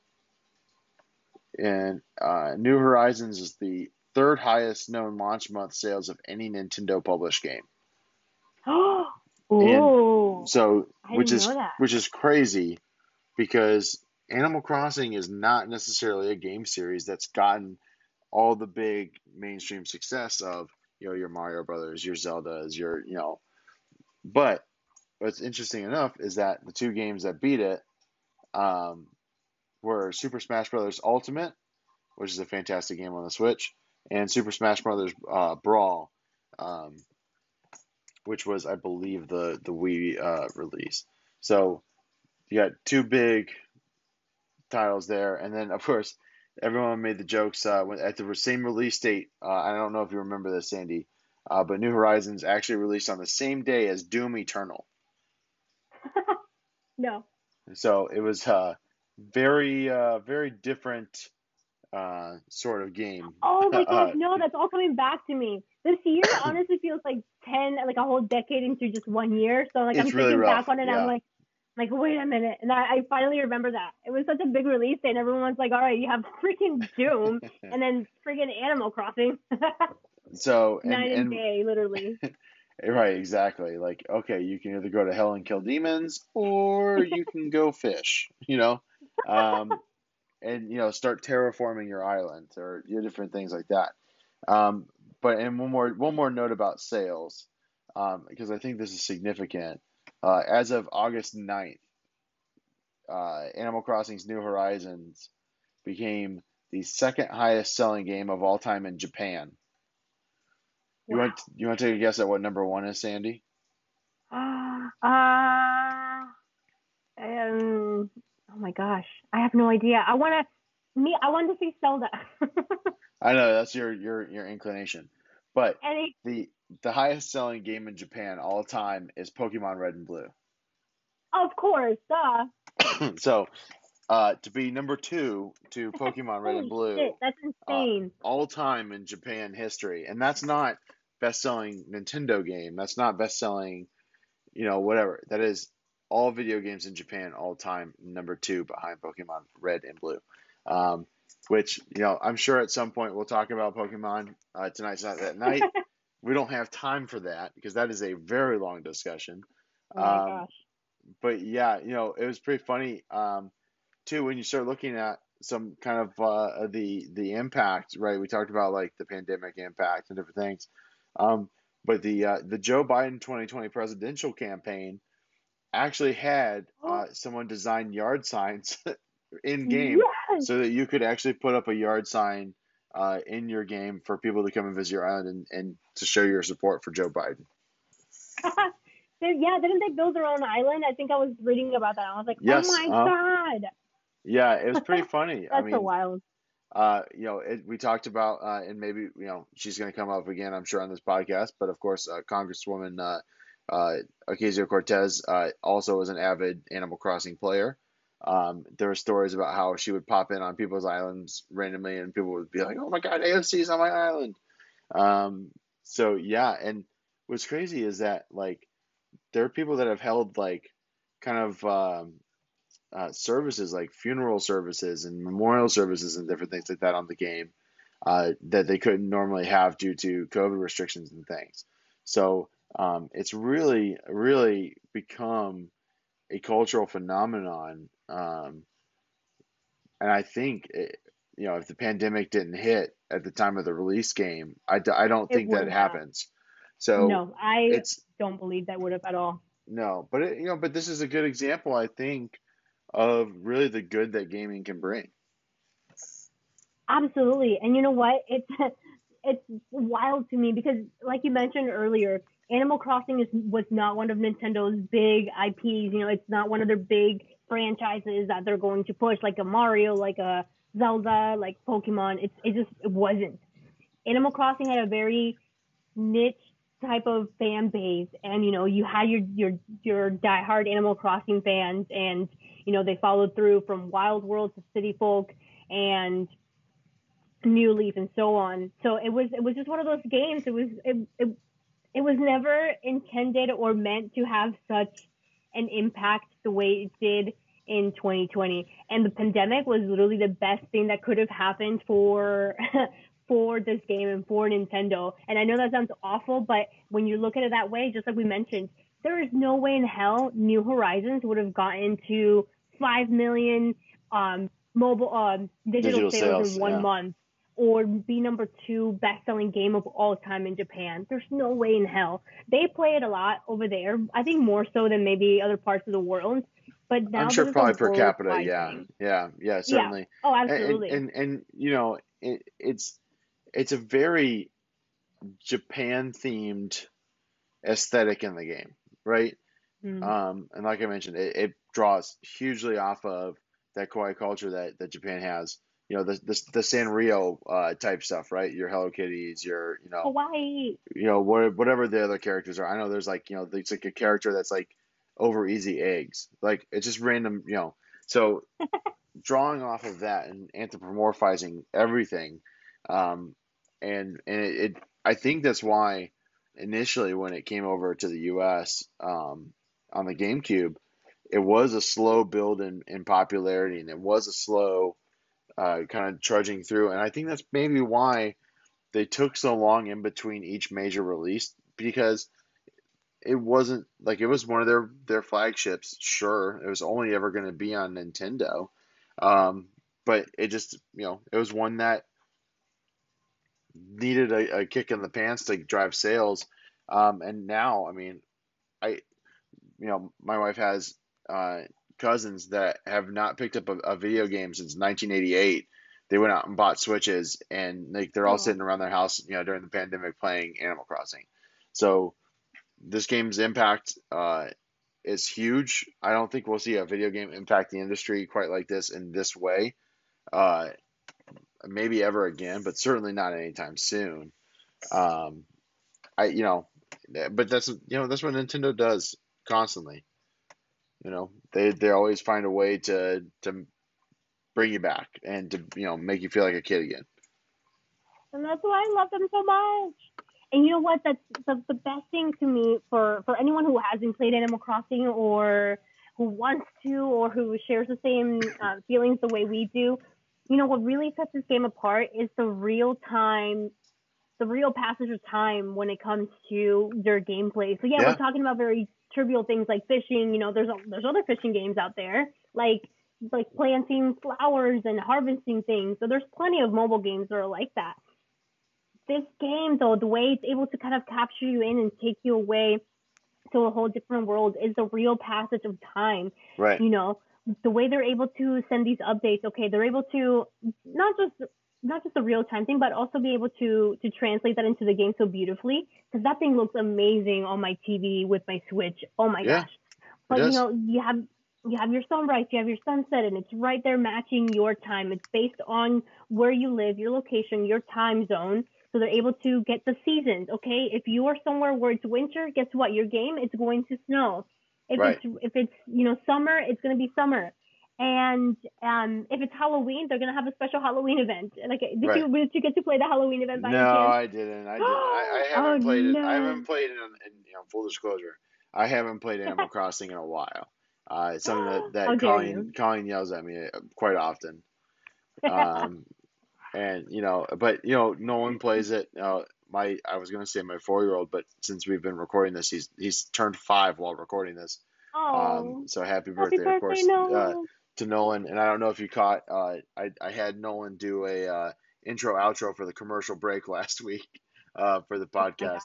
Um, so uh, that that's at the hour fourteen mark, and I know that because uh, Nolan's made me go back and, and rewind it because he likes hearing himself on the podcast.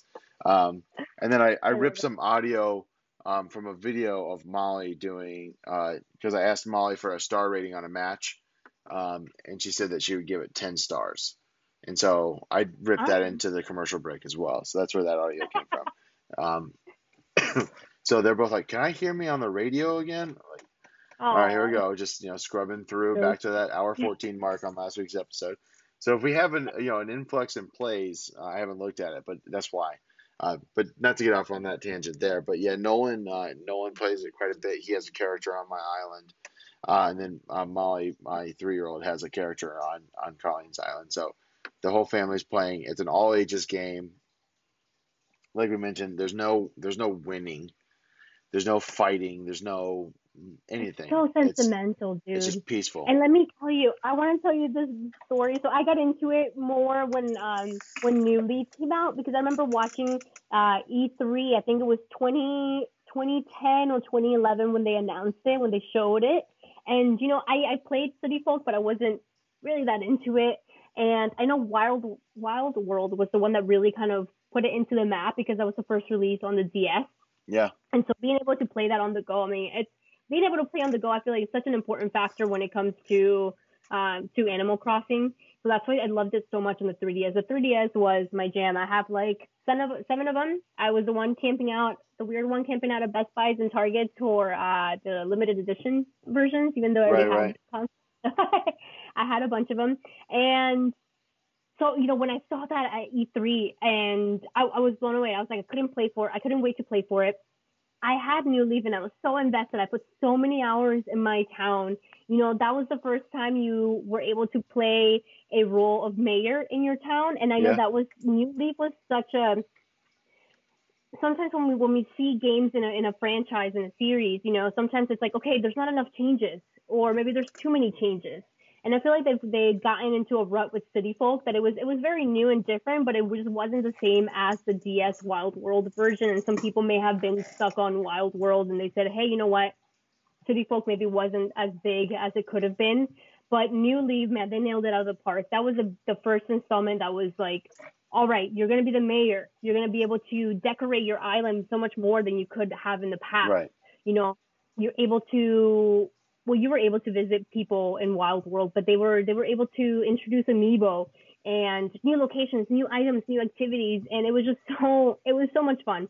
I put so Yeah. many hours into this game my house actually got broken into. I was living alone in a house in st pete.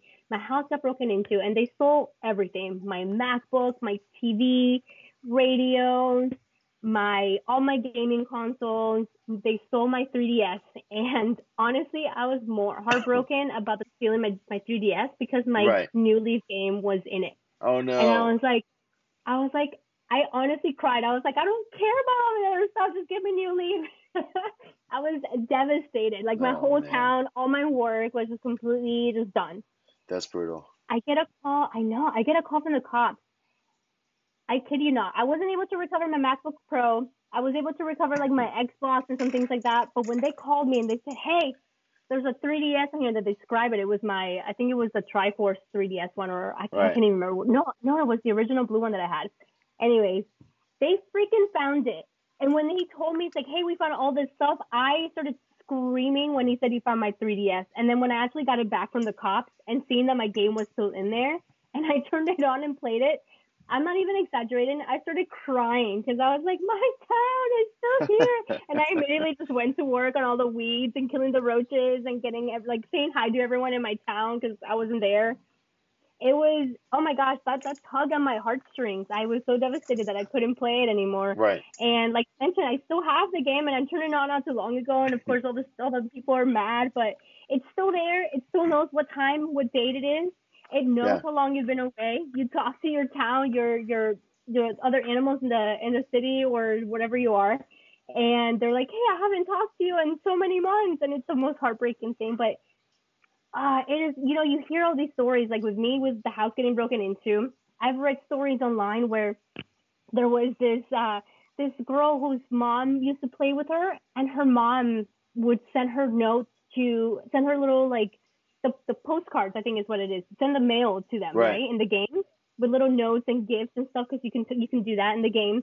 And her mother had passed away, so Yeah. she turned on New Leaf after so many years, and you know because she stopped playing, but her mom still played. And then once her mom died, she turned on New Leaf and saw like all the little letters that she had left that she Oh, hadn't man. read before. And I was like, oh my god! So it it is such a sentimental game, but it's not just for little kids or women. Anyone can enjoy it. You know, you're a grown man, and I like to think I, am. don't yeah, you are. And during this economic, you know, the the pandemic, it's it's crazy to see how everyone just said, okay, what are we gonna do when we're in quarantine? And just we don't know how long we're gonna be in quarantine for. This was the perfect escape for so many people. yeah. Celebrities like Elijah Wood, Danny Yep. Trejo. Have have you seen his island? Yeah. I've so seen those. Those are pretty funny. Yeah. if you and- didn't know, Danny freaking Trejo from what were those movies like the Grindhouse movies, Yeah. and you know, craziest, meanest looking bad guy in movies that you've ever seen. He has the scariest face. He's over here playing Animal Crossing and doing interviews, inviting people to his uh, island to see what he plays, and he's over. I don't know if you've watched those YouTube videos, Josh, but it's so funny. He just goes over there. He's like, his favorite thing is catching bugs, and he'll get distracted and he'll go catch every single bug that he sees while he's doing an interview on his island. It's the cutest thing in the freaking world. That's pretty funny. Um, anyone, anyone can play. Man, I'm telling you. And I think you're still having a hard time finding stock of the Nintendo Switch after the crisis. Yeah, definitely. And and I, you know, I don't know if the birthday boy is asleep, uh, so I'm going to say this part of the podcast a little softer. We did have to go and find one, and I was lucky to find one. Um, but yeah, it was uh, it was definitely uh, um, a struggle, and it was something that had to be done like ahead of time. Um, so, but yeah, uh, they, they are definitely harder, especially the Lites. The Lites are really hard to come by. Oh, Um, God, yeah. so you know because they're they are a hundred bucks cheaper. So I think that probably plays a huge part of it. Um, we have we have one of each in the house currently in use. Um, Colleen plays on the Lite, and then I have the the regular Switch because I bought one at launch. Um, my of course my left Joy-Con is is completely screwed up, uh, which is you know a topic for another time. Uh, the the woes of the Joy-Con controller. Um, It was issue, right? I think I just read about it. I'm like, oh Yeah, no, yeah. mine too. Yeah, Joy-Con Joy-Con drift is bad, um, and I won't rant about it tonight. Um, but yeah, no, definitely. Uh, you know, I know we haven't really like talked about gameplay too too too much, and more so just kind of the overview of what Animal Crossing is and what it means to uh, the world of gaming as a whole.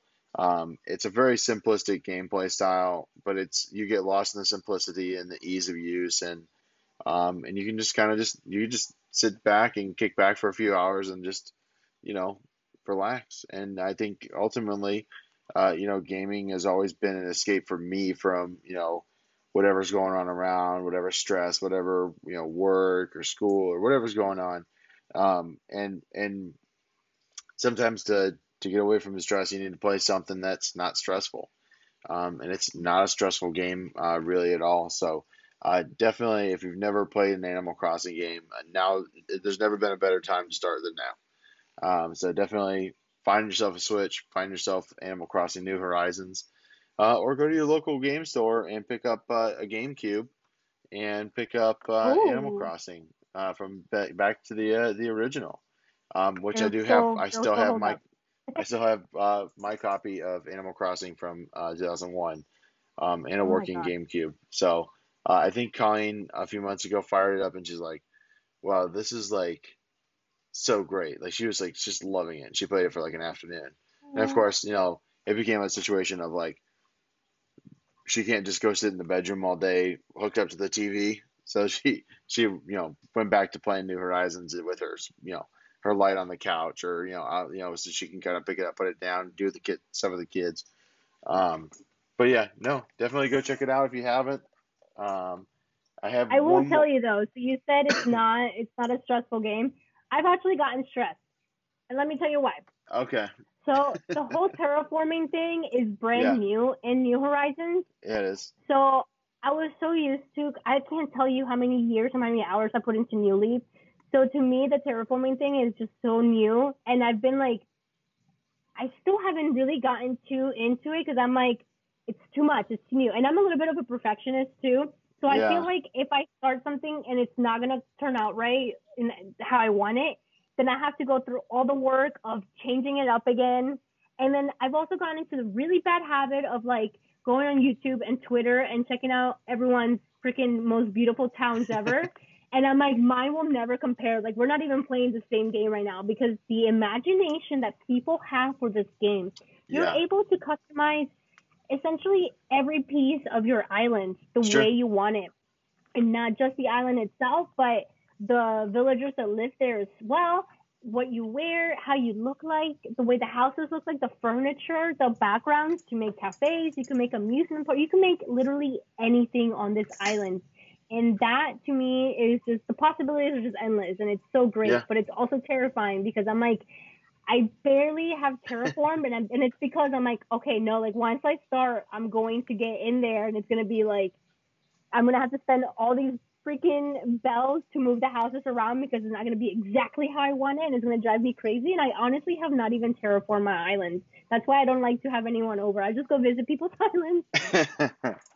yeah, so I, I can understand the stress there. I, you know, I think it's just one of those things where it's it, it is such a massive part of the game that yeah, I, mean, if you don't take it a little chunk at a time, if you try to think about the big picture at first, um, without taking that first step, and then you know you can only move like a house a day, and then you know there's so yeah you got to do some planning, but I don't know, it's it's a mellow game for me. You know, I don't get too uh, wrapped up in, in all that stuff. Um, but before we finish talking about it, and I want to point this out, this is kind of a, a fun little uh, trivia as well. Um, do you know that Animal Crossing City Folk was not called City Folk in every region? I did not know. In Europe and in Australia, it carries a different name, which is Animal Crossing Let's Go to the City. Ah, and do we have a reason why? City folk. Let's go to the Um, city. I am I'm sure it has probably something to do with with like local nomenclature and you know calling I don't know if calling someone you know city folk in in Europe means something different than here. You know, like calling you know, be like calling someone like a, a redneck or a country bumpkin or something. I don't know. Animal Crossing, City Hicks. I don't know. right, exactly. Animal Crossing uh, Beverly Hillbillies. Um, Oh no. but yeah, so but oh, and you know what? And also, uh, if you don't want to spend any money and you haven't played Animal Crossing, and I'll point this out and, and kind of end with it, uh, download Pocket Camp on your phone, your iPad, whatever. It's free. That's true. Excuse me. But no, I still feel like it wouldn't be enough of an impact. You need to go if you haven't played Animal Crossing, go play Animal Crossing. If you think you're too good for it, too manly for it, too bad. Danny Trejo plays it. You can play it too. That's true. Not a single one of our listeners, and this is a personal guarantee that I'll make, Sandy, is more quote unquote manly than Danny Trejo. It's just not possible. Um, it's not possible at all. the the I mean the guy's uh, total kick ass and uh, you know he's been in a lot more action movies than the rest of us that's for sure um, That's but yeah yep. I mean that's kind of uh, that's our little uh, Animal Crossing discussion it's the reason why we're here week out week in and week out discussing Impact Wrestling in a roundabout way um, Yeah. but uh, no it's definitely it's a it's a great game series Impact is a great wrestling promotion um, and you know I mean we we enjoy talking about all these things. So uh, you know, definitely uh, subscribe to our show if you haven't already. Go ahead and uh, you know hit those five stars. Give us a nice little review. Tell us how sweet and awesome we are, and uh, you know, go follow us on Twitter at Eight Bit Suplex, and then you can also follow, uh, of course, the whole network at Social Suplex, and then uh, you know, go ahead and uh, follow me if you want. Uh, most of my stuff is wrestling related. Um, but sometimes, you know, sometimes it makes a little bit of politics in there. You know, if you like a little politics with your wrestling, of Ooh, course, uh, spicy. I, you know, I don't know if you know this, Sandy, but apparently, according to Chris Jericho himself, you know, he's not a very political person. You know, he just Oh had my Donald Trump Jr. on his podcast. But uh, before we go off the rails there, um, but yeah, so go ahead and follow me too at Laughlin underscore Josh.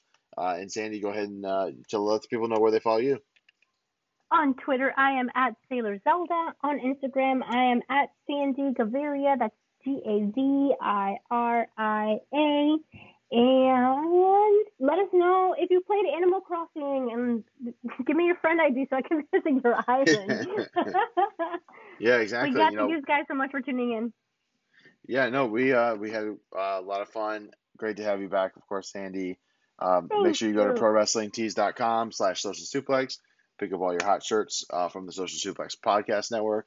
Of Yeah. course, uh, you know, while you're checking out our show, um, checking out the Social Suplex Podcast Network feed, make sure you go ahead and listen to all of our other shows. Of course, the Ace of Podcasts that I mentioned earlier, keeping it strong style. And then, of course, you have So much content. so much content. I mean, and I want to point out that we're probably the shortest show weekly outside of Grave uh, Consequences. Um, and you know we're at like two hours or so, pretty much weekly. Um, and and One Nation Radio and Keeping a Strong Style are both around three most of the time, uh, and can go longer. Wow. Those guys, uh, great wrestling minds, uh, really on all the podcasts. Check out Ricky and Clive also. All things elite for you AEW fans.